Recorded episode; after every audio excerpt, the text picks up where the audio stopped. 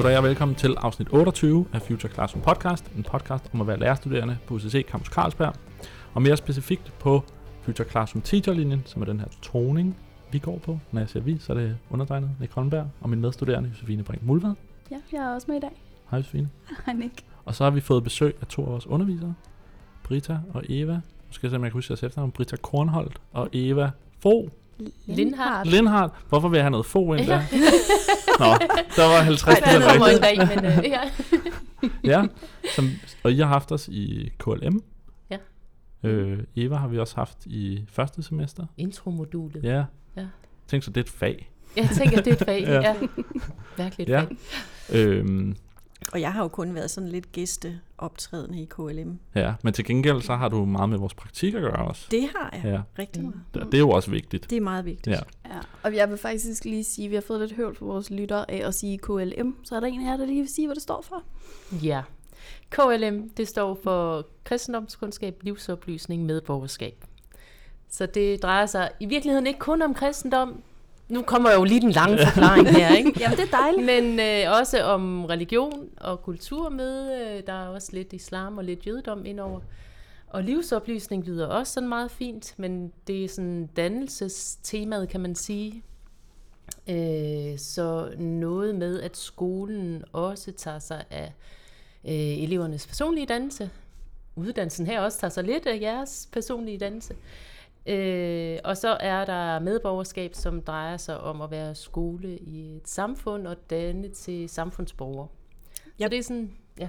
Jeg plejer egentlig at sige, at det er jo læreruddannelsens filosofikum.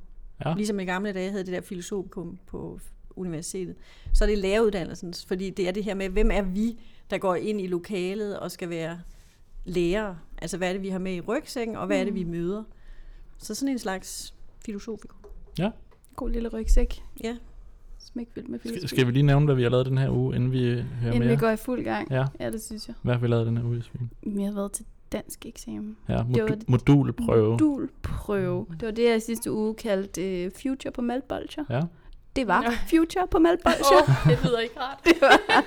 Vi var, jeg tror måske, over 200 mennesker. ja, men det var flere fag til gengæld. Ja, det var det. Så det var ikke kun dansk lærer. Det var alle mulige, der skulle alt muligt. Ja. Og der skulle vi så sidde fra klokken 9 om morgenen til klokken 14 om eftermiddagen. Det var også ret spøjst, for der var nogle andre, der skulle gå på et andet tidspunkt end os. ja, så lige pludselig rejste alle sig op og gik. Ja.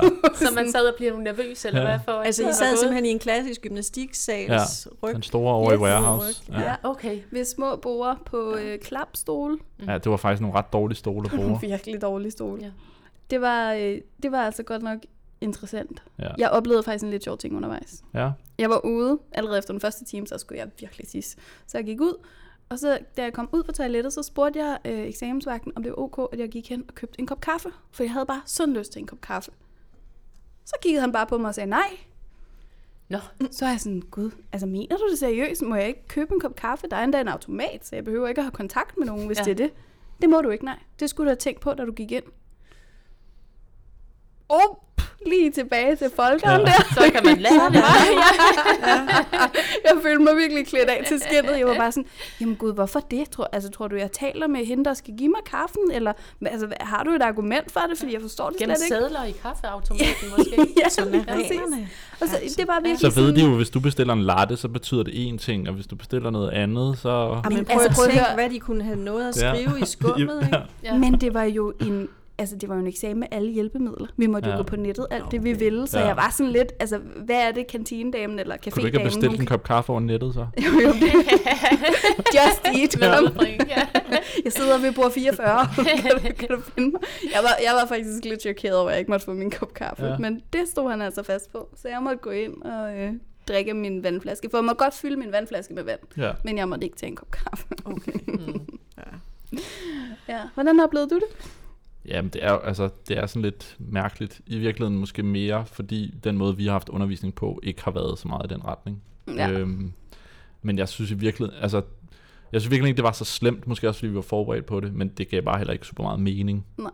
Øhm, Ej, jeg vil faktisk sige, at hvis jeg overordnet skal se på det, var jeg ret glad for oplevelsen, fordi det sagde mig, det fortalte mig rigtig meget om, hvad mm-hmm. det er, Mhm. vi udsætter vores elever for. helt sikkert. Og når vi så skal bedømme deres FSA'er, og de kommer tilbage, så er jeg rigtig glad for at have den oplevelse med mig at have siddet i den åndsværdige gymnastiksal fem stive timer, og hvor kreativ var det lige, man kunne være der. Altså, når Ja. vi så kiggede på nogle af de tekster, så har vi haft nogle helt geniale tekster, hvor vi er sådan, ah, men der mangler lidt på tegnsætningen, og der mangler lidt på, så derfor kan vi ikke give den et 12-tal, vi kan kun give den et 10-tal. Hvor efter at have siddet derinde, der må jeg bare sige, de skulle have haft 12 alle sammen, fordi mm.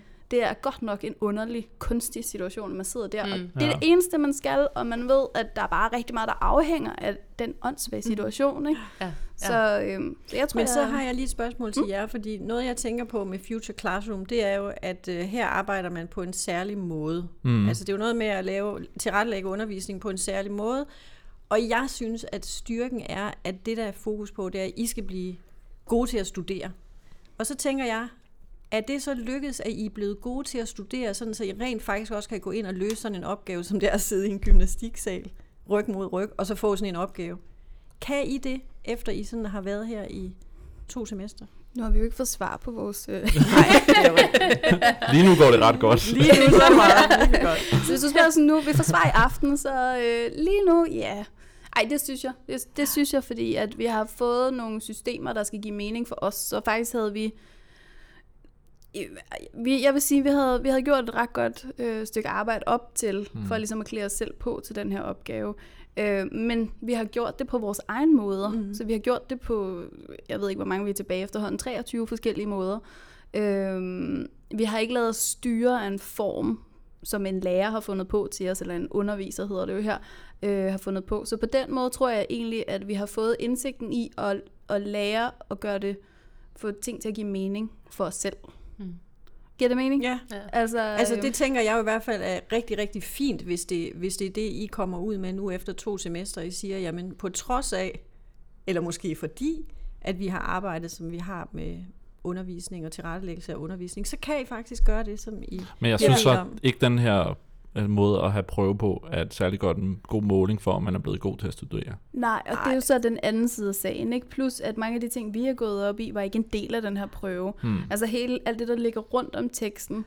Øhm, Det var sproglig analyse, øh, eller ja, det er en delmængde af det. øh, Du får en elevtekst. Vi fik så en fra 6. klasse, hvilket var lidt mm. yngre end hvad de andre, vi havde arbejdet med. ja, det var øh, lidt overraskende. Og så øh, skal vi jo analysere og, og snakke ja. Noget om, hvordan er det, eleven har skrevet, ja. og hvad, hvor kan man forbedre, og eventuelt er der noget, øh, en bestemt type undervisning, man kunne lave. Ja. Og lige så også anbefalet os at sige, jamen, vi må godt bruge, det var fedt at bruge nogle af de future ting, vi har, men er der en anderledes måde, man kunne ja. Ja. designe noget Ja. undervisning, som kunne hjælpe den her elev? Men det, der bare har været gældende for dem, vi har prøvet op til, har netop været, at der har været det her undervisningsmoment i den. Mm. Altså, så det har været et spørgsmål, om vi selv skulle kreere noget undervisning, der kunne understøtte den her elev i de ting, vi så, at der var udfordringer med. Men det var ikke en del af den opgave, vi fik udleveret øh, i tirsdags. Der var det udelukkende fokusere på sproget, fokus mm. og vurdere sproget, analysere og vurdere sproget. Mm. Så der manglede ligesom lidt den dimension, som jeg synes er vigtig for lærerfagligheden. Mm. Det her med, okay, men hvis vi kan se de her problematikker, hvordan skal vi så understøtte det? Mm. Der var vi var faktisk meget langt fra eleven. Der var det meget sådan noget, altså ja, tekstpilleri med, okay, hvis du har sat et komma her, og du sætter et stort bogstav her i stedet for et lille bogstav. Og, altså, Mm. Og heller ikke den vurdering af, hvad, hvad er didaktisk, vil jeg så egentlig give respons på. Nej. Fordi det er måske ikke til hjælp for eleven bare at få nej, de røde streger. Mm. og det er jo også, det, det synes jeg i hvert fald var for mig, det brød lidt op i mit hoved, mens jeg sad i situationen, fordi jeg vidste, det var Lise, der skulle øh, gennemgå dem vores dansklærer, og, øh, og jeg ved, hun ville sætte pris på de her ting med, at vi netop gav respons, og vi netop løftede dem videre, men det var ikke en del af opgaven. Mm. Så hvor er det så, man skal lægge sig som studerende? Skal man lægge sig i den meningsgivende bane, eller skal man lægge sig i den opgaveopfyldende bane? Fordi det er man jo et eller andet sted nødt til, fordi det er jo det, man bliver vurderet på baggrund af ja. et eller andet sted. Ikke? Så, så der må jeg sige, der, det, var, det var en lidt underlig øh, situation at være mm. i, fordi jo, altså alle kan jo godt se, det går i hvert fald ud fra, alle kan jo godt se, hvornår en tekst er god, og hvornår den er dårlig, og de kan sikkert også bruge nogle ord for, hvorfor. Men hvis ikke vi kan løfte eleven videre, så synes jeg bare ikke rigtigt, vi er nået ret langt. Men, så jeg gav meget lidt respons til eleven, og jeg gav meget lidt fokus på en undervisningssituation. Ja, det gør jeg. Jeg gjorde lidt alligevel, men jeg lå også mere over i den formal grammatiske del, end jeg egentlig havde regnet med. Ja, Både fordi jeg også. synes, det er mindre spændende, men også fordi jeg er mindre dygtig til det. Mm. Men øh, jeg synes egentlig til gengæld, det gik bedre, end jeg havde forventet. Er det rigtigt? Ja, jeg synes, jeg Nå, havde er mere styr på det. Men måske var også, fordi der var nogle klare ting. Ja, det var, det var, Øh, Der var nogle problemer, ikke? Ja. Øh, så det synes jeg egentlig gik meget godt. Nå, det må vi, vi krydser fingre. Jeg Ja. tror også, det gik godt. Det er slet Ja. ikke. Men Jeg er heller ikke sådan det var en underlig følelse at gå ud med i hvert fald. Med sådan, øh, Ja. Ja. Nå, men vi har jo vores to kære gæster yeah. i studiet, som jeg lige synes, vi alligevel skal køre lidt introduktion på. Lad os det. Ja. Så hvis nu vi starter i alfabetisk orden på fornavn, så har vi Britta. Så er Hvad, mig. hvem er du? Jamen, jeg hedder Britta. Britta Kornholdt. Og øh, jeg har faktisk været i læreruddannelsen i rigtig mange år. Jeg tror, jeg startede i 98. Der kom der en ny læreruddannelse, og nu er jeg så i gang med min... Er det tredje læreruddannelse? Det må det næsten være. Mm. Så jeg kender læreruddannelsen sådan fra forskellige aldre. Og så underviser jeg i religionsfagene KLM og religion. Mm. Jeg kan teol. Og så sidder jeg med praktik, og det er jo derfor, jeg også har set jer sådan, og kommer til formentlig at Ja. have noget at gøre med jer igennem jeres studie, Dejligt. som en af de tre, der sidder og organiserer og udvikler på praktik. Hvad har du lavet før, du, øh, du endte her? Jamen før, der var jeg faktisk præst. Nå, Nej, spændende. Jeg havde simpelthen en øh, overrække som præst, også sideløbende med, at jeg var timelærer på læreruddannelsen i en øh, baptistkirke i Lyngby. Okay. Så det var ikke en af statskirkerne, jeg Hvad, fungerede hvad hedder i. den ude i Lyngby? Jeg har Den hedder bare. Baptistkirken Gør den det? i Okay. Lyngby. Hvor ligger den hen? Den ligger i sådan et øh, lidt lukket område ved Gammel Bagsværvej. Nå, okay. Odensvej, Ja, det tror jeg faktisk godt, det ud af. Ja, okay. Og det var også rigtig godt, men det var sådan set noget andet, jeg helst ville, Okay. nemlig undervisning og sådan tid til faglig fordybelse. Og det får man jo rigeligt på en læreruddannelse. Fedt. Nå, Så har jeg været ude og prædike. Ja, ja.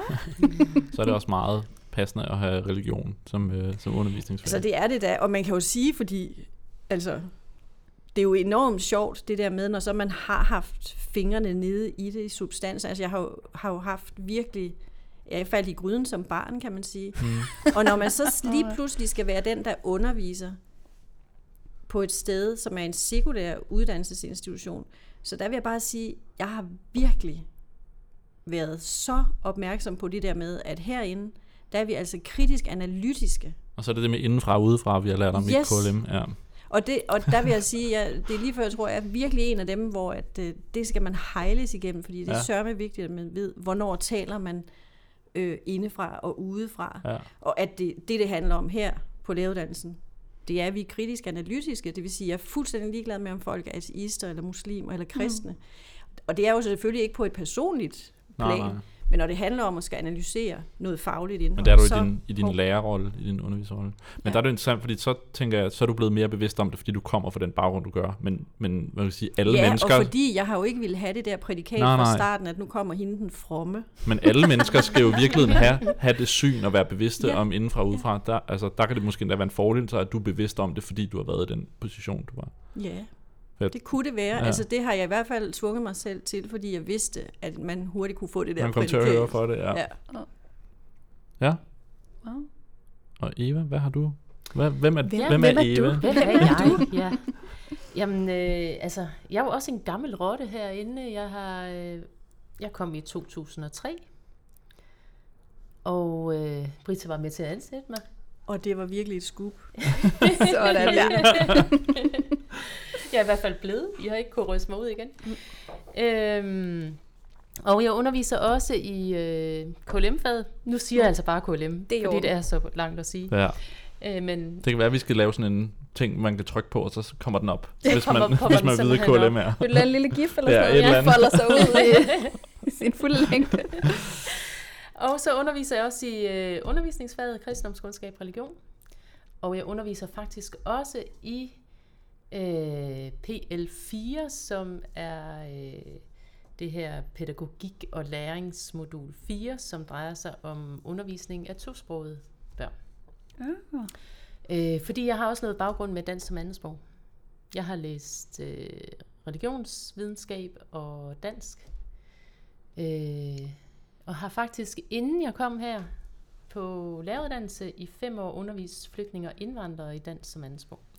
Så derfor har jeg også en dansk baggrund. Mm, Det er derfor, jeg synes også, det her sproglige analyse og sådan noget, Ja. er Det er også lidt spændende. spændende. og hvad man nu gør med den. Øhm, og så har jeg været en lille smule sådan ekstern lektor på Syddansk Universitet med noget sammenlignende religionshistorie. Og så har jeg ellers været her. Og nu er jeg faktisk deltids blevet ansat i to år som læringskonsulent på Institut for Menneskerettigheder, så nu er jeg kommer jeg til at være mest på læreruddannelsen her, men også lidt på Institut for. Nå, spændende. Wow, det lyder mega spændende. Mm. Og Sejt. Eva skal holde kurser for undervisere på læreruddannelsen. Jeg har lige lavet et kursus for adjunkt og lektorer på læreruddannelsen omkring menneskerettigheder som en dimension i lærerprofessionen. Så det bliver lidt spændende. Og jeg var en af de første, der meldte sig til kurset. Ja, Det kan jeg godt forstå. Sådan der.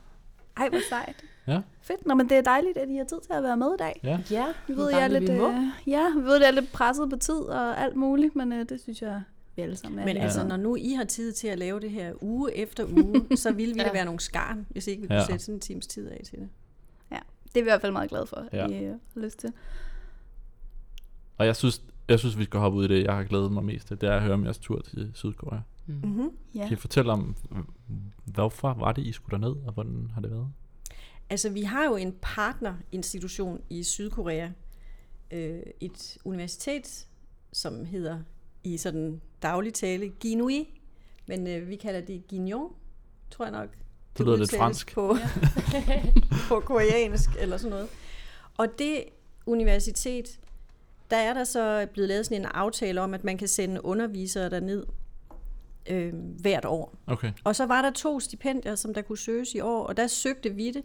Og øh, en af de grunde, eller en af de begrundelser, vi skrev i vores ansøgning, det var blandt andet, at vi gerne ville arbejde med demokratisk dannelse, medborgerskab, altså flere af de der ting, som vi arbejder med i KLM. Og så skrev vi faktisk også, at nu skulle vi jo undervise på Future Classroom, og vi kunne se, at de havde også noget fokus på noget innovation Ja. på det her sted. Så derfor så ville vi også rigtig gerne tage ned med det her fokus. Og så var vi så heldige, at det var os, der fik det her stipendie, så vi kunne komme ned og besøge dem, og så øh, dels undervise øh, og holde oplæg. Mm. Og vi havde faktisk haft øh, professor Chang, som vi øh, underviste hos. Han øh, har været heroppe på udveksling også, og været inde... Nej, det var måske bare i min undervisning, øh, han var inde der. Men der havde jeg ham øh, inde i min undervisning, så der er også sådan... Det er meget fedt med det her gensidighed, og man Ja. får sådan lavet nogle internationale mm. kontakter, hvor man får set begge uddannelser og får lidt indtryk af, hvad er det egentlig for en sammenhæng, som vi er undervisere ind i, og hvad vil man med en skole? Og man kan sige, at internationalt arbejde handler jo rigtig meget om relationer. At øh, vi får besøg af folk udefra, og så besøger vi dem igen. Og det er jo sådan en blanding mellem at udfordre hinanden og inspirere hinanden. Ja. Og vi besøgte også, der er faktisk en øh, dansk lærerstuderende, som lige nu tager et semester nede på universitetet her. Nå, hvor spændende. Wow. Ja, i Seoul. Så det er jo en mulighed også at komme ud på sådan en international Og en, ophold en som går på Kamps Karlsberg Ja. fra et andet sted? Okay. Ja, Ja. herfra. Det kunne godt Så være en, man lige skulle prøve at få, få Ja. fat i på et tidspunkt. Det Ja. kunne være spændende at høre. Fedt, men det vil sige, I to var afsted. Det var ikke med et hold eller med noget. Nej. Det var Det var simpelthen bare Det var os simpelthen- som det var-. Ja, Fuldstændig luksus, kan man sige, at man tager afsted. Vi skulle selvfølgelig lave nogle workshops, og vi, vi stod så også for sådan en aften, hvor vi informerede om vores egen uddannelse. Altså, hvordan er skolesystemet bygget op i Danmark, og hvordan er læreruddannelsen, og Future Classroom Future Teacher Classroom, havde vi faktisk en introduktion Ja. af der også. Ja, det var der, der så nogle spørgsmål man kan til sige, I var med på Ja. en eller anden måde Ja. på, på turen der. dejligt. os. Mm. Og det, der jo er så interessant, det er det der med, at, at når vi går herhjemme og underviser, så, øh, altså, jeg synes jo internationalt arbejde, det det kan, det er jo blandt andet, at det, det gør, at vi på ingen måde bare sådan hviler på laverbærene, fordi Mm. man bliver udfordret, når man kommer ud i verden. Og vi havde sådan set bestemt, at noget af det, vi ville have fokus på i vores oplæg i Sydkorea, det var jo at bruge nogle af de der danske teoretikere. Så Eva, hun øh, holdt oplæg om Alf Ross og Hal Koch og demokrati, altså, og hvordan vi tænker det. Og jeg havde så sådan et oplæg om Søren Kierkegaard. Så man kan sige, at vi gjorde det, og det mødte vi jo så sammen, sådan, så det hængte sammen på en eller anden måde. Mm. Og det er jo også med til, at, øh, at man lige pludselig, når man så hører deres respons, får nogle lidt andre perspektiver på det, vi ellers normalt diskuterer med, med alle jeres studerende. Og så var Grundtvig faktisk stor dernede. Der altså, skulle jeg lige til at spørge, er om, også om Grundtvig, men også ja. De andre, I nævner nu. Var det nogen, de sådan kendte og brugte i forvejen? Altså, Kierkegaard kendte vores professor Chang, fordi han har læst øh, filosofi og studeret i Tyskland. Mm. Men øh, jeg tror ikke, han var så kendt ellers, øh, jeg tror, de studerende, vi underviste, de havde ikke lige hørt om ham før. Nej. Men, øh, men Grundtvig kendte faktisk øh, rektoren på stedet dernede, Nå. Og var sådan ret fascineret af ham, og det er jo noget med, at det øh, sydkoreanske skolesystem faktisk er sådan meget, øh, eller kulturen måske næsten mere end skolesystemet, har så meget præstationskultur. Mm. Øh, så øh, mange børn begynder jo faktisk i specielle børnehaver, hvor du skal have ekstra læring for at komme ind på de rigtige skoler. Og når du så går på de skoler, så er skoledagen forbi sådan ved 16-17-tiden, så går du videre til privat skole eller lektiehjælp Hold da op. indtil klokken 21-22 om aftenen. Nice. Så som professor Chang sagde, er, at vi har børn, der ikke leger, og det synes mm. han var et stort, stort problem. Han var meget fascineret også af Grundtvig, og af tanken om, at skolen skal være for livet, og ikke bare for at opnå bestemt øh, sådan eksamen, få de rigtige eksamensresultater, mm. fordi så kan du komme ind på den rigtige gymnasie i første omgang, og så derefter ind på det rigtige universitet.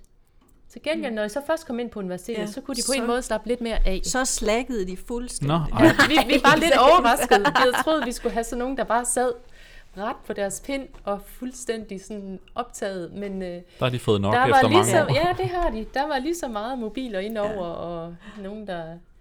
Altså, det var, der var i hvert fald en, der så ud som om, at, at han nærmest faldt i søvn i en af de der seancer. Det kan selvfølgelig sige noget om vores undervisning, ja. men vi tænkte, Jamen, det nægter det ligner var. også sådan lidt, ja. Det var, øh, det var ikke så anderledes, det rum.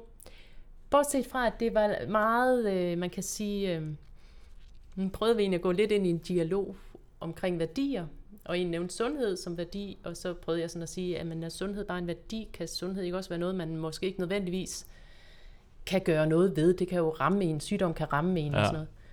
Og så bare går hun sådan ind og siger, undskyld, undskyld, det var forkert svaret. Og jeg sagde, "Nå, men det, det var egentlig ikke for sådan at sige, om det var forkert. Det var egentlig bare for at få nogle tanker i gang, fordi det kan vel også være en værdi, og noget, Ja. man faktisk prøver at efterstræbe og noget, ikke?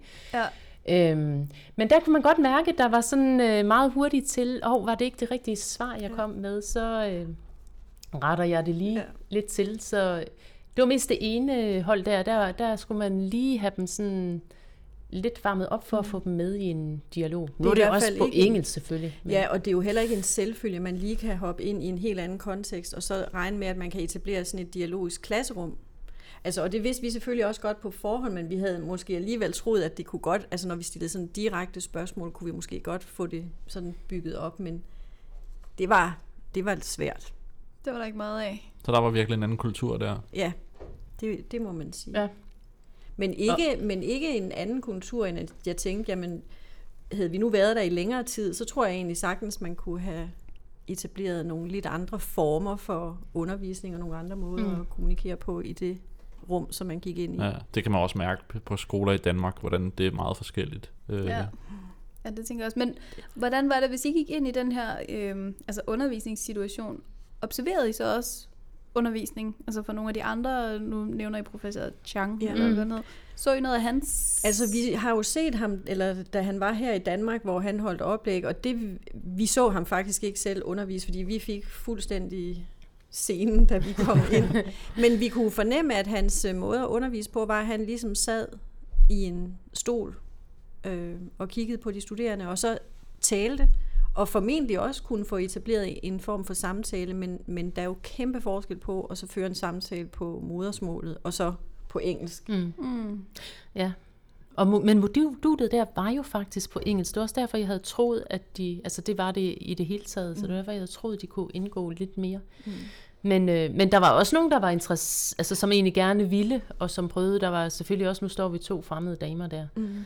øhm, virkelig lidt overvældende. Mm. Der man bliver peget ud til at skulle sidde og snakke. Men, øh, men øh, jeg synes, noget af det, der var interessant at høre, var også, at vi hørte et oplæg fra en, der havde været med til at lave skolereform dernede.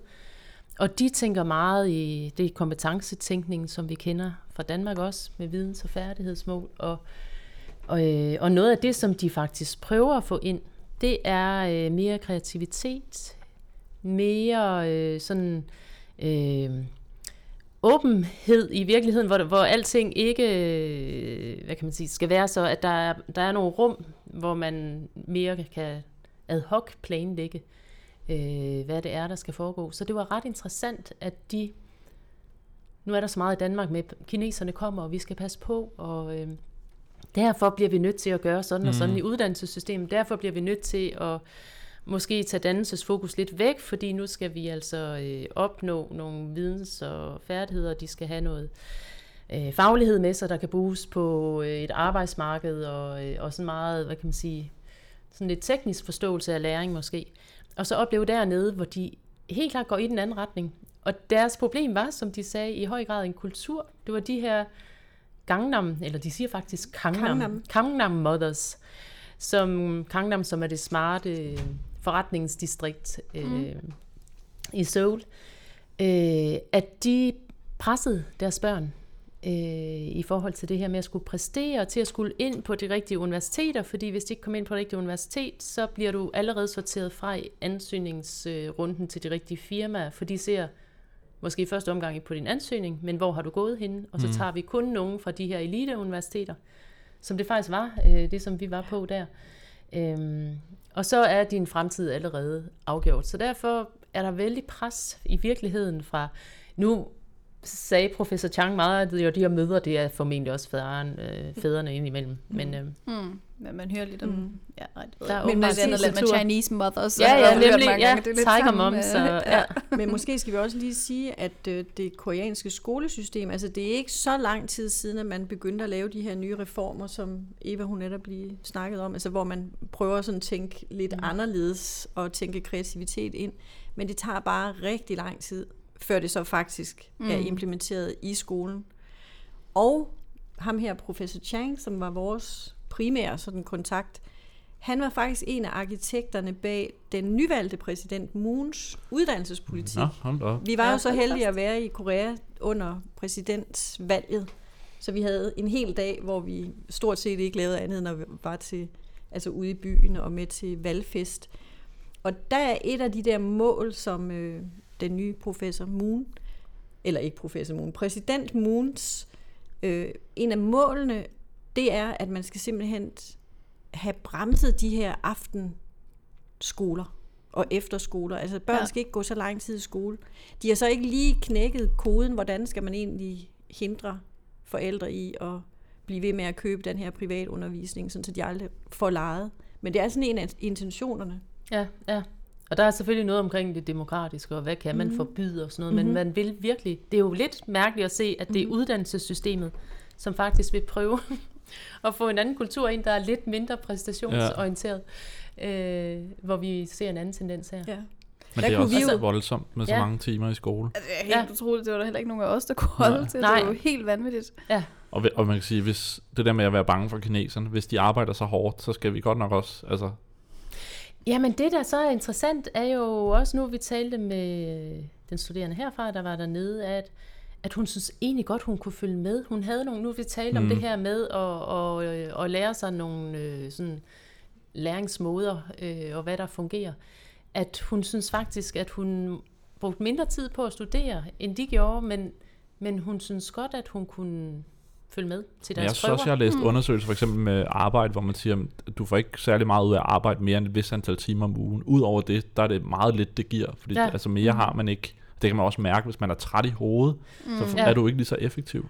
Og så er det noget med også måske at få øh, hele den der...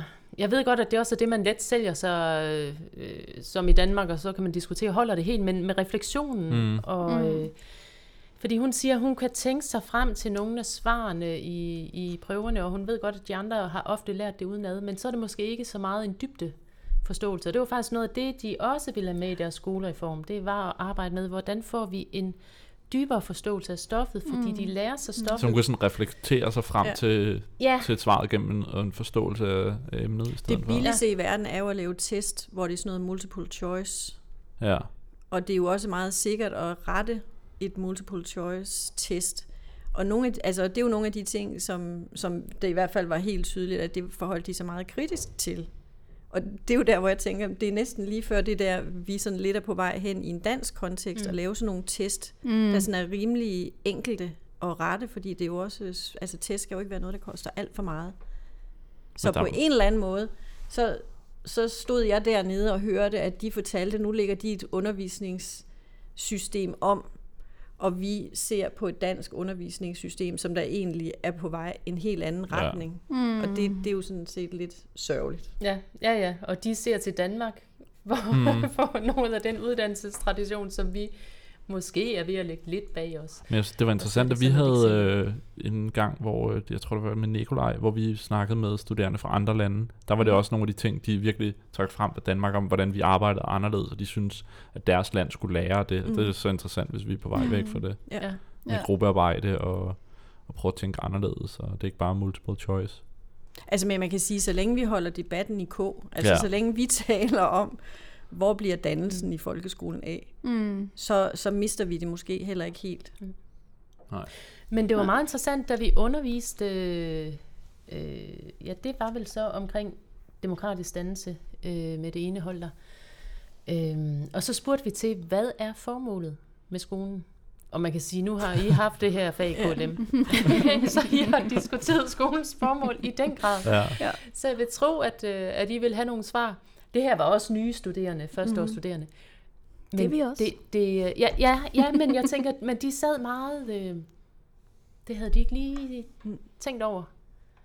Øhm, Jamen, var det ikke lærerstuderende? jo, Jo. Faktisk der kan jeg også huske, da vi stillede professor Chang det her spørgsmål, hvorfor, hvorfor går man i skole i Korea? Så var han også helt stille. Sådan lige ja, Men det er også hvorfor, i det spørger så, man jo ikke så om sådan mange sekunder, at jeg nåede at tænke, hold da op. Det var åbenbart et godt spørgsmål, vi fik Ja. ja. stillet ja, der. ja, fordi at jeg tænker, det, det er så måske noget af det alligevel, vi har så meget op at vende Ja. i en læreruddannelse, at, at alle vil sådan ret hurtigt begynde at gå ud i et, et svar. Man kan selvfølgelig være lidt forskellig, hvad man vægter, men, men, øh, men øh, ja, og så endte det endte faktisk med, at det var øh, professor Chang der, der svarede, og, og det blev omkring pligt. Okay. Pligt? Ja. Fordi Altså- altså, det er en pligt Det er en pligt. at gå i skole. Hold da op. Og så tænkte vi, spurgte vi sådan lidt ind til, men pligt, og så var der så en af de studerende, der sagde, at man har jo pligt til at gå i skole, fordi du har pligt til at få et arbejde, og du har pligt til at forsørge din familie. Så det var meget det der pligtsyn, øh, som gik igennem det hele, hvor man tænker, okay, der er alligevel mange andre formål, som er helt selvfølgelig vigtige for en skole i en dansk sammenhæng. Ikke? Ja. en, en øh, bare det med pligt, man kan sige, at pligten kan vel være en måde at opnå et mål, men det kan jo aldrig være målet i sig selv. Mm. Det undrede i hvert fald også meget Ja. øh, med de svar. Og Hvor- det har jo formentlig også noget at gøre med, at, at i Korea, der den gamle Confucius filosofi er på en eller anden måde noget, som man, man alligevel sådan orienterer sig i retning af. Og der er også sådan et pligtaspekt i det. Om det så er det, der ligefrem har, har betydning for, at de svarer, som de gør, når ja. De taler om, hvorfor går man i skole. Og at pligt måske er en værdi øh, i sig selv, at du gør din pligt. Ikke? Ja. Og måske også en reaktion. Altså nu, Sydkorea er jo et fuldstændig vildt land. Altså på den ene side er der, der er Kina, der er Nordkorea, der er Rusland, og så er der japanerne. Hmm. Altså, mm. så ligger Sydkorea lige der i midten. Det er ikke let, når man er Sydkorea, og man egentlig gerne vil noget andet end de lande Nej. Rundt omkring en. Og de har jo i en lang periode været besat af japanerne. Ja. Og japanernes aftryk på skolen, det var jo, at skolen det var sådan et, et sted, hvor man brugte sådan militær disciplin til at øh, uddanne eller til at opdrage borgere, der kunne indgå i sådan en militær stat. Så man kan sige, om lige præcis den der pligttænkning hos professor Chang, det så er, at nu skal vi tilbage til at tale sådan grundkoreansk filosofi, eller om det faktisk også er dybt inficeret af den japanske tænkning. Det, det, det har jeg jo så svært ved at vurdere. Men der er i hvert fald noget i den der historie, som der også har en kæmpe indflydelse på. Både modreaktionerne, men også hvor de er lige nu. Hold da op. Ja, det er altså vildt nok. Ja. Det, men, men jeg kan omvendt også godt se, netop som du også siger noget lidt, jeg vil ikke kalde det fint, men alligevel nogle gange herhjemme vil svaret for en, en elev i hvert fald jo være, mm, det gør jeg bare, fordi jeg skal -agtigt, Ja, ikke? ja, ja. Altså, så der er sådan lidt den der, Man tror da ikke kun det, når man er ret ung. Jeg tænker ret, altså, jeg tror de fleste, lige så snart man kommer ud af folkeskolen i hvert fald, så er det jo ikke et spørgsmål, om man skal. Nej, men jeg mener også bare, hvis at man relativt hurtigt kan se, at det har ikke altså det, det tjener et større formål. Mm. Altså det er, rent, det er faktisk fordi, jeg er nødt til at etablere et liv, hvor mm. jeg Mhm. kan øh, hvad hedder det, sørge for mig selv og sørge for min familie osv. Så er det alligevel et lidt, mm. lidt større mål, Det end nu er jeg tvunget til det. Nu ved jeg godt, det her Ja. var jo de studerende, der svarede Men det. der- tænk, hvis nu for eksempel jeres studerende på jeres dansk hold sagde, vi skal simpelthen lære at sætte komma, vi skal lære at stave og det hele, fordi det har vi pligt til, fordi vi skal ud og være et sted, hvor vi har en eller anden særlig rolle. Altså det vil jo også være et stort det er formål. meget, ja, Det- meget det- stort. det, det har jeg så ikke rigtig hørt nogen. Det synes jeg nu alligevel, tror jeg, der er nogen, der har det sådan. Med at det er en pligt at kunne sætte komma rigtigt og sådan noget. For Det synes jeg, der er der. skyld, Ja. Mm. Når vi skal ud og være dansk Ja. Det er der, den diskussion har jeg da haft med nogen. Mm. Okay. Hvor jeg er lidt mere i... Der, jeg tror, der er nogen, der nogle gange er lidt træt af, at jeg er lidt mere sådan... Det går nok. Det er, Ja. ikke, det er ikke, det er ikke kommet, der er det vigtigste i verden. Mm. Det handler også om at være måden, vi underviser på, og alt det her andet udenom. Ja, ja, men jeg kan også huske, at vi havde diskussionen helt fra starten, af, især i engelsk, hvor jeg bare var sådan, jeg synes altid, det er vigtigt at, at uddanne til at være et godt menneske, Mm. mm. end det er til at sætte komma. Mm. Øh, men, men ikke desto mindre, synes jeg bare, som dansk lærer, der skal man sgu kunne sætte det der Mm. komma. Jo, jo. Den Mm. Så du kan godt hive dig selv op i hårene og så sige, det er min pligt at sørge for, at jeg kan lige præcis det her. Ja, men jeg tror måske, jeg vil vende den om at sige, at hvis jeg kan det, og hvis jeg kan det så godt som muligt, så har jeg også de største, eller så har jeg også de bedre forudsætninger for at kunne lære det fra mig Mm. på en meningsfyldt måde. At det ikke bare bliver den der, nu skal I lære det, fordi det skal I bare. Mm. Øhm, altså hvis jeg kan se et større system i det, og kan forstå et større system i det, så har jeg bedre forudsætninger for rent faktisk at, at løfte op til noget andet Ja, end bare Men samtidig, så synes jeg bare, at den ting, jeg også pr- igen prøver at bringe frem i de samtaler, det er, at jeg synes aldrig, det er den lærer, der er bedst til et fag, der er bedst til at undervise i det. Mm, Den, den matematiklærer, jeg har oplevet som den bedste i verden, var ikke den, der jeg oplevede som var klart den bedste til matematik. Og sådan det samme med dansk og så videre. Men jeg synes jo, det må være målet at både være den bedste faglige lærer og den Helt bedste sikkert. person. Men jeg synes bare, det er vigtigt, at, at vi ikke bare tænker, når det gælder om at være rigtig god til et fag, og så er jeg den bedste lærer. Mm. Altså ikke, at det skal være en undskyldning for, at så behøver jeg ikke at lære noget og være god til et fag, men Ja. det er ikke bare, altså det er ikke bare sådan en direkte vej Og til det er jo lige præcis det, som det handler om på en læreruddannelse. Ja. Fordi man går på Mm. to ben. Altså man både skal være dygtig til et eller andet fagligt område, og så skal man så kunne undervise i det. Ja, Så man bliver ekspert i undervisning. ja. Ja. Men det sætter også sådan lidt perspektiv på det her individ og fællesskab, og hvad er det, man danner til i en øh, skolesammenhæng? Fordi jeg tænker, når de svarer pligt, så er det jo også fordi, de faktisk føler sig forpligtet på deres familie som et fællesskab. Måske Ja, også præcis. i forhold til et samfund, man skal bidrage med noget, ikke? Øh, hvor øh, den her sådan bare selvrealisering, at øh, jeg gør kun det, og jeg gider kun det, som jeg umiddelbart synes lige siger mig noget, øh, ikke var særlig fremtrædende, helt klart, mm. i den Mm. øh, tilgang, som de havde dernede. Mm. Altså, det var mere, øh, hvad, hvad kommer der, hvad er der ydre ting, som jeg faktisk skal leve op til, Mm. øh, i stedet for bare en indre motivation. Og det behøver jo ikke at være en modsætning, og, og målet kan måske være at få lavet nogle mm. kombinationer af det, ikke? Ja, helt hvor det hverken kun bliver, at jeg gider kun det, som jeg umiddelbart Mm. lige finder interessant, ikke? Mm. Og det, der er lidt sjovt, det var, at vi besøgte så en skole, Hadja Center, som er sådan et øh, meget progressivt sted. Vi Øh, mødte Uffe Elbæk i kvindelig udgave, Lige præcis. Sådan der. og han havde været på skolen også. Ja, de var nemlig, Dejligt. det var en skole, som har lavet sig rigtig meget inspirere af kaospiloterne, og Uffe Elbæk har så besøgt skolen. Og det er et af de steder, det er en af vores ansatte heroppe i den internationale afdeling, som havde kontakt med skolen. Og det er et af de steder, hvor ud fra meget af den aktivitet, altså sådan de demonstrationer og forskellige aktiviteter i forhold til at sige staten imod, er sådan udsprunget af. Og det, der er lidt sjovt, det er, at selv på sådan et sted, der er det også fællesskabet, der er helt vildt meget i fokus. Altså det handler simpelthen om, hvordan kan vi passe på vores klode, være bæredygtige, hvordan kan vi skabe et samfund, hvor der er plads til alle. Altså så, så selv de progressive kræfter, som tænker mm. helt anderledes måske i forhold til statens uddannelsespolitik, de har også fællesskab som et øh, omdrejningspunkt. Hold op. Det er virkelig rart at høre. Det synes jeg er meget øh, opløftende, at det, at det også kan være et fokus. Men hvordan oplevede I så det? Altså nu beskriver I de studerende, men, men var det også noget af det, der var i, altså i undervisningen? Byggede det på at, at lave nogle fællesskaber, eller var der noget, I så? Øhm, altså de lærerstuderende Hvad for en retning gik det i? Altså nu bliver vi måske lidt stille, fordi at så meget kom vi ikke rigtig under huden, altså sådan på, hvordan, hvordan er en typisk lærerstuderende så. Altså vi oplevede dem selvfølgelig i undervisningen. Ja, vi var ude med nogle af de internationale studerende og sådan noget, eller dem, der var tutorer for de internationale studerende. Ja. Øhm, jeg tror, der sådan er en, hvad kan man sige, jamen det er faktisk lidt svært at sige, hvor meget de... Øh, Og der er en telefon, der ringer nu. Ja. Telefonen ringer. Nej, okay, så det nåede I ikke rigtigt at få... Øh... Altså i hvert fald ikke sådan, så, så jeg synes, vi sådan rent, altså sådan kan udtale os helt. Nej. sådan kvalitativt om det. Nej. Altså, man kan jo sige, den for, altså vi prøvede jo at skabe det der dialogiske klasserum, og vi prøvede også at lave sådan en øvelse, hvor de skulle tale med hinanden. Og der kunne vi jo se, at vi kunne godt få dem til at tale med hinanden. Altså, så der er selvfølgelig noget med, at man kan, man kan sagtens få øje på hinanden. Ja. Men lige præcis Mm.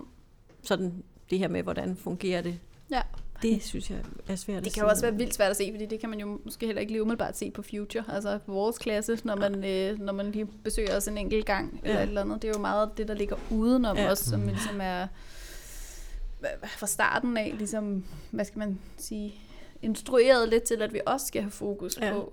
Altså man kan jo sige, når det kommer, hvis det er det sociale, det handler om, de bor jo lige rundt omkring universitetets bygninger. Altså der var rigtig mange bygninger, og så var der rigtig mange øh, kollegieboliger Okay. også. Ja. Og der har de jo selvfølgelig meget at gøre med hinanden, også øh, når de er færdige med at være til undervisning. Men de har jo nogle lange dage, altså også på universitetet. Nå, det har de. Det er jo sådan mit indtryk af, at Ja. undervisningen kunne nogle gange være sådan fra 9 til 5. Og så skal de måske også ja, om forberede aftenen noget også. om Vi aftenen. underviste jo faktisk fra halv syv til otte om ja. Aftenen, og det var sådan meget normalt, at man også lige havde klasser på det tidspunkt. Mm. Wow. Ja, Og så går de i skole hver dag, eller hvad? ja. Ja. Åh, Det kunne vi godt lære noget af. Ja, men jo ikke sådan fuld, altså ikke fuld tid fra morgen til så 8 om aftenen, men altså, der lå også, øh, det, ja, det var så åbenbart normal undervisning Men altså, til hvis- kl. 8 om aftenen. Så har de jo bare ikke tid Ja. til nogen... Altså, mit schema ser der tit sådan ud med alle de ting, vi laver udenom. Ja, det så er det jo bare, så har de ikke tid til dem. Jeg følger det jo bare op med podcast og videoprojekter. Og, Ja. Jo, jo, selvfølgelig, men, men altså, jeg tænker bare, at her på stedet har vi meget lidt undervisning, synes Helt vildt, og det er ærgerligt, men det gør jo til gengæld, at man har tid til sådan noget som det her. Ja, ja, men Mhm. det er rigtigt. Det er rigtigt. Jeg kunne egentlig godt tænke mig at høre jer, fordi jeg opfatter Sydkorea som et ret teknologisk Mm-hmm. øh, et land, der er ret fra, langt fremme. De har nogle af de store firmaer, kommer fra, Mhm. øh, og det er også noget, nu når jeg har haft med spil at gøre, et af dem, hvor de har været langt fremme, det er at haft tv-kanaler, hvor der kører computerspil og sådan noget. Yes. Hvordan var det i læreruddannelsen? Var der meget teknologi? Havde de noget med spil at gøre, eller hvordan var det? Nej. altså, der, de havde interaktive tavler, øh, ligesom vi har. Men det var ligesom det, vi så, og vi så dem ikke så meget. Altså, jeg vil sige, deres toiletter er jo en ting for sig. ja, Det er ligesom Japan. ja, ja. De er så fede. Fordi der kan du blive vasket både det ene og det andet sted, og fyntørret, og jeg Og ved så er ikke der hvad. lys i det, Ja. så man kan finde det. Ja, og varme i brættet. Ja. Det var lidt mærkeligt, Ej, hvor er jeg. det dejligt. Men øh, Der er jeg altså også fan. Varme i brættet, det er altså godt. ej, det er jeg synes, det er lidt skummelt. Man kan skrue på det på nogle Ja. af dem, for varmt man vil Ja, have ja, det. ja, ja. Ja. Og så, jeg har været inde på en i Japan, hvor det sådan åbner sig op. Når man åbner døren, så åbner det sig sådan op, og så kommer der sådan noget lys og sådan noget ud. Så en lille bliver- invitation. Ja, fuldt velkommen. Altså på den måde er de meget med. Ja, og samtidig kommer man jo i kvarterer, hvor ledningerne stadigvæk ikke er kommet ned i jorden, men hænger som sådan nogle, altså hvor de virkelig er sat sammen med stikkontakter okay. op i luften, og Nej. bare hænger sådan hen over husene i et stort kaos. Så jeg synes, man oplevede også sådan det der meget delte, også af Mm. mm. den her teknologi. Altså de har LG, de har Samsung, de har, jeg ved ikke, om jeg siger det rigtigt, Hyundai Mm-hmm. biler. Mm-hmm. Hyundai. Ja. Men, øhm, og er jo meget fremme på nogle af de ting. I virkeligheden prøver de også at lave nogle sådan, øh, i forhold til Nordkorea, noget, noget samarbejde, hvor de havde lavet, var det Samsung eller Hyundai, Det var der Hyundai. havde lavet øh, fabrik deroppe, hvor de prøvede at lave sådan et projekt, så hvor man så kunne have øh, nordkoreanske arbejdere på en fabrik, der var finansieret fra Sydkorea. Nå, Den endte så med at måtte lukke, og de var ellers ved at bygge togbaner til, og det hele blev opgivet igen, fordi der kom konflikt. Nå det var Men- ærgerligt. Ja, det var nemlig. Ja, fordi de laver nogle spændende ting, og de har jo helt klart sådan med, med teknologien øh, nogle meget interessante forspring. Vi er ude og se sådan en ny by, ja. Ja. de vil lave lidt som Hongkong, som en økonomisk frizone, hvor husene også var indrettet med automatisk affaldssortering, der bare kørte i rør automatisk ud til de steder, hvor det nu skulle være, uden det skulle hentes. Og, Ej, hvor sejt. ja. og samtidig kan man være på en smart café, og så spørger man efter toilettet, og så siger ja, så skal du lige med ud, og så ind i en opgang inde ved siden af. Og så var det sådan en dør derop, hvor der var en kumme uden bræt, og der var ikke nogen vask, der var bare en vandslange, der hang. Hold da. Så du oplever også den der spænding mm. imellem, at, at altså for nogen, så er der det her teknologi altså bare øh, virkelig noget, der rykker øh, for deres hverdag, men du har så også en langt større spredning i forhold til det her med teknologi, end du ser i Danmark. Ja. Man kan jo så sige, at vi var jo i Seoul, og det er jo altså også en af de byer, der er dækket af wifi spots ja, den er langt fremme. virkelig, virkelig Ja. ja. mange steder. Altså, så du kan jo nærmest ikke tage din mobil op, uden at der er wifi-dækning. Tingene fungerer. Altså, der er en infrastruktur, der bare kører. Man køber sådan et lille rejsekort, øh, som man propper penge på, og så kan du bruge det i busser og metro og taxaer. Smart. Altså, det gør jo simpelthen, at der er noget der, der bare fuldstændig fungerer som ja, Man meget, ikke skal meget tænke bedre. over alle de ting. Mm. Yes, og Ja. det er heller ikke voldsomt dyrt heller.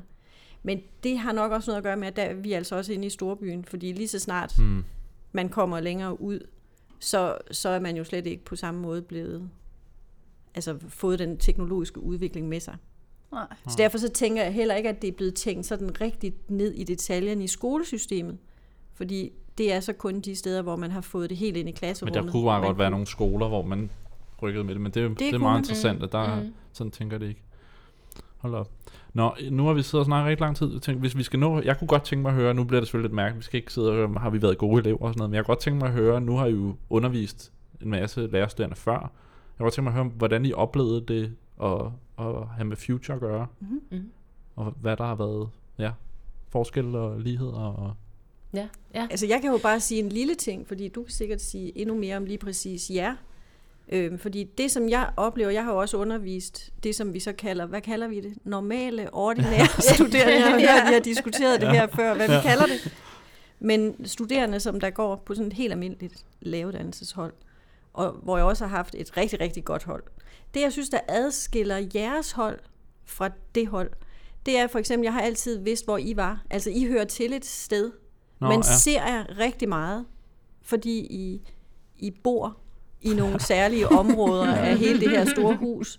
Hvorimod det andet hold, jeg havde, altså dem så jeg jo næsten kun, når jeg havde dem, og så når jeg sådan tilfældigt møder dem. og nu hvis du kommer hernede i nærheden af, så ved du, så ja, så du. ved jeg, så, så, så møder jeg jo altid nogen Ja. af, af jer fra Future-holdet. Ja.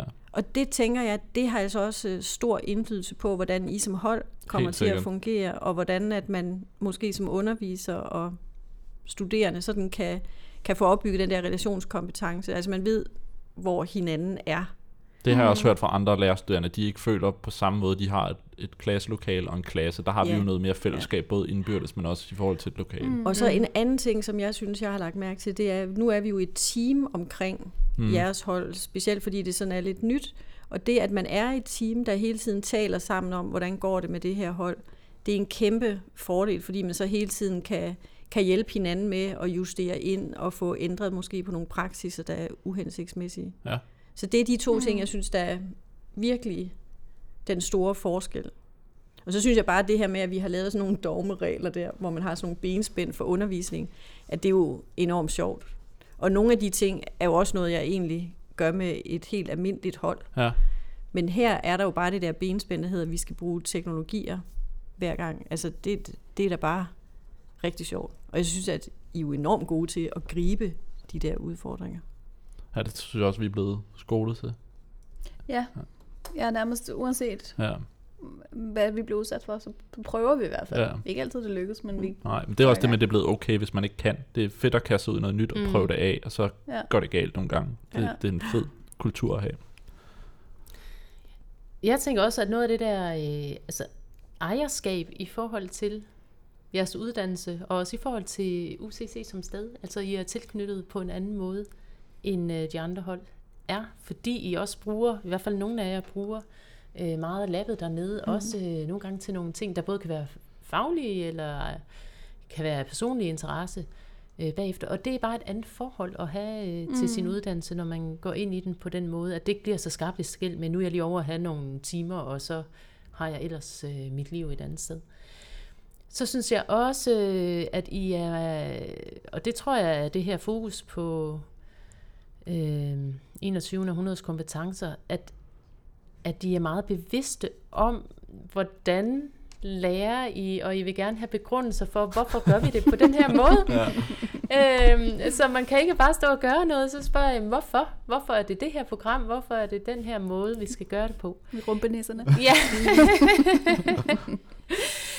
og øh, det synes jeg er meget positivt, fordi at det viser jo noget med, at de har fået en bevidsthed om, at... Øh, Jamen, at de jo i virkeligheden har fået rokket lidt ved de der selvfølgeligheder, man kan mm. have om, hvad en undervisning er.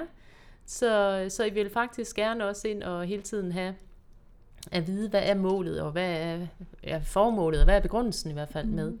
hvad det er, vi skal. Fordi jeg synes egentlig også, at I accepterer, at målet måske ikke altid er fuldstændig entydigt. Ja. Altså, der er så meget målfixering for tiden, men nogle gange kan det at have et meget klart mål måske også gøre, at man ikke opdager alt, hvad der var på vejen. Og der synes jeg, at I er meget gode til mm. at turde være i den proces og sige, nu prøver vi noget af, og det kan der være nogle begrundelser for, at vi skal. Også uden vi ser nødvendigvis helt tydeligt, hvor vi lander henne i den sidste ende. Så synes jeg det her med teknologi, jeg synes det er meget spændende. Jeg synes også det er udfordrende. Jeg er ikke sådan virkelig teknologi øh, stærk. Jeg kan godt synes det er interessant at prøve nogle ting af, men det er ikke sådan, at jeg tænker, jeg ved bare alt på forhånd her, og jeg er ikke øh, gamet en masse og sådan noget der. Øhm, bliver altid overtrumfet af mine sønner på 8 og 9 år. Så. altså, det kan også gerne spille med mig. Det kan jo faktisk Men, også være lidt skræmmende, når man så lige pludselig sidder ved siden af en af de studerende på jeres hold, der så fortæller, at vedkommende har været gamer i rigtig mange år, eller der er jo nogen, der har nogle, nogle baggrunde, som der jo bare er helt vilde ind i hele det der teknologiske rum. Der tænker jeg bare, der må man bare nødt til at sige, way, her har vi simpelthen nogle kompetencer og nogle folk og nogle ressourcer, som vi bare skal bruge, i stedet for at blive bange for dem. Ja. Fordi Ja, og så synes jeg, det er meget sjovt også at prøve at lade det der... Der er helt klart nogen, som meget øh, intuitivt måske har fornemmelse for nogle af de her teknologier, og jeg tror, jeg er meget analytisk og går en anden vej til. Det er ikke altid en fordel i virkeligheden. Mm. Nogle gange er det mm. bedre at lege sig til det. Men jeg synes på holdet, at det egentlig er en meget god kombi at lade de to ja. ting mødes, fordi at så, øh, når du også har siddet med det intuitivt, så får du måske et mere analytisk blik på, hvad det er.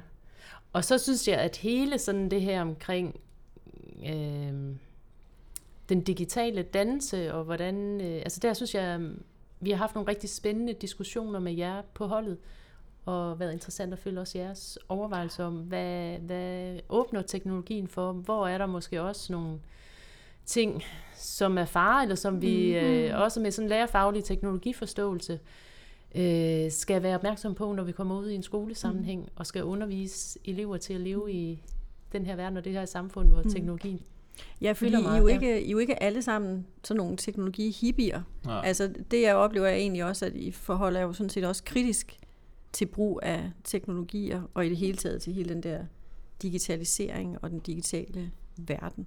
Ja, nogle af os mere end andre. ja, det har vi lagt mærke til. Jeg analog. Jeg vil egentlig gerne lige øh, nå at sige noget. Jeg tror, vi skal til at ja. runde af. Ja. Men, men jeg har bare sådan haft lyst til at sige til jer to lang tid, at jeg synes, det har været så fedt. Og især dig, Eva, fordi der har vi oplevet helt fra starten af, at de bare har kastet jer ud i det. Fordi det har været ret tydeligt fra det starten Det sad jeg lige og tænkte på det samme. At det måske ikke lige lå helt til højre benet at gøre det, men jeg synes, det har været så fedt at være med på den her rejse, hvor at du bare gang på gang har stået og kastet dig ud i noget, hvor du sådan, nu prøver vi det her. ja. og bare sådan, det skal nok gå. Ja. Og du ved, jeg synes virkelig, det har været mega Men det er jo også med til at skabe netop den kultur for os, at det er os okay for os, hvis vi ikke kan finde ud ja. af det. Mm. Ja. ja, ja, men også, at når så hjælper vi hinanden, så løfter ja. vi det videre, eller prøver at tage det i en eller anden retning, ja. eller hvad ved jeg. Men bare det, at du har skabt rum for, at det rent faktisk var okay, at du ikke kunne næle det 100%, mm. men du ligesom har givet bolden videre til os. Det har været ret inspirerende, og det har været ret fedt, fordi det er jo også det, vi forventes mm. at gøre. Vi skal mm. jo ikke mestre teknologierne mm. til du ved, ja. bedre end gamerne, mm. ja. Ja. som vi også kommer til at møde, men, men vi skal jo bare have en forståelse for det. Ja. Øhm, og det har virkelig været, ja. Og det har jo altså også været fedt hold at have, fordi at øh, det der med, at man faktisk har kunne samarbejde, altså det med, at jeg også bare nogle gange har kunne sige, okay, nu trækker jeg lige, jeg ved, der er nogen her, der har nogle kompetencer med podcast, blandt andet, da vi skulle lave det og sådan noget. Så nu, nu trækker jeg ind øh, hvad der er. Og der er det jo også fedt, at de har været meget åbne for bare at indgå i det samarbejde, og det ikke er sådan noget, ah, har hun ikke styr på det? Ja. altså, ærligt, hvad laver hun her? Vi håber, at de næste to hold, der kommer, der også er sådan nogle gode ressourcer på Ja. holdene. ja. Det håber vi på. Men det tror jeg, der, jeg tror altid, der er nogen, ja. Og, det, og det er det med ligesom at gøre det til en positiv ting, mm. Og, og jeg tror også, når man kommer ud og være folkeskolelærer, at hvis man kan anerkende eleverne for det, de kan, uden for det fagfaglige, at så vil de føle en styrke og en stolthed af, at jeg kan noget, og det kan bruges til noget, min lærer synes, jeg er god til det her, og det kan min lærer faktisk bruge i undervisning. Mm. Det tror jeg er en kæmpe ting, Mhm. man kan Mm. bruge. Ja, helt sikkert. Fedt. Så er det tid til at runde af. Ja. Tak fordi I var med. Ja, tusind tak. Tak fordi I måtte komme, ja. Det er super spændende. Og øh, så til alle jer lyttere, husk at, at tjekke os ud på de sociale medier. Twitter, Instagram, Facebook, der hedder vi Future Classroom Podcast. Det gør vi også på SoundCloud og iTunes. Tak fordi I lyttede med. Tak for det. Hej. Hej.